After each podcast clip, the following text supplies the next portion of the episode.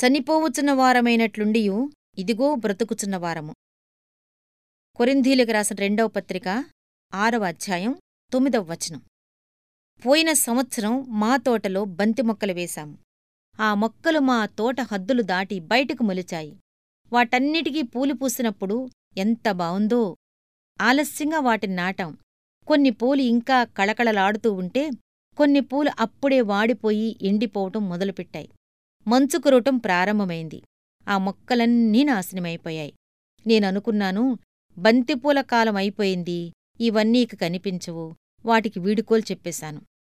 ఒకప్పుడు కళకళలాడుతూ ఉండి ఇప్పుడు వెలవెలబోతున్న ఆ మొక్కలున్న ప్రదేశం వైపుకు వెళ్ళడం మానేశాను.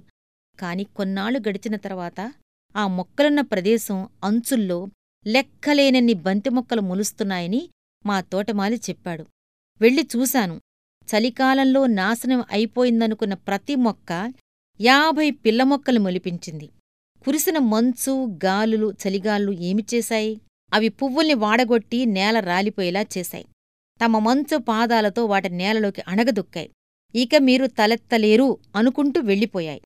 అయితే ఆ మంచు విడిపోగానే ప్రతి మొక్కకి అనేకమైన పిల్ల మొక్కలు సాక్షులుగా లేచి మరణం ద్వారా మేము బ్రతుకుతున్నాము అన్నాయి.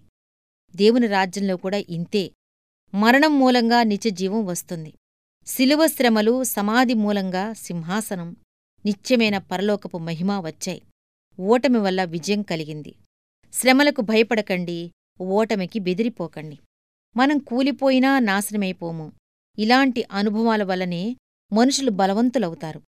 అయితే కనిపించే విషయాలకు లొంగిపోయి లోకం వెంట వెళ్ళేవాళ్ళు వెంటనే వికసించి క్షణమాత్రం వైభవంతో కనపడతారు. కాని వాళ్ళ అంతం వచ్చినప్పుడు అది శాశ్వతంగా ఉంటుంది.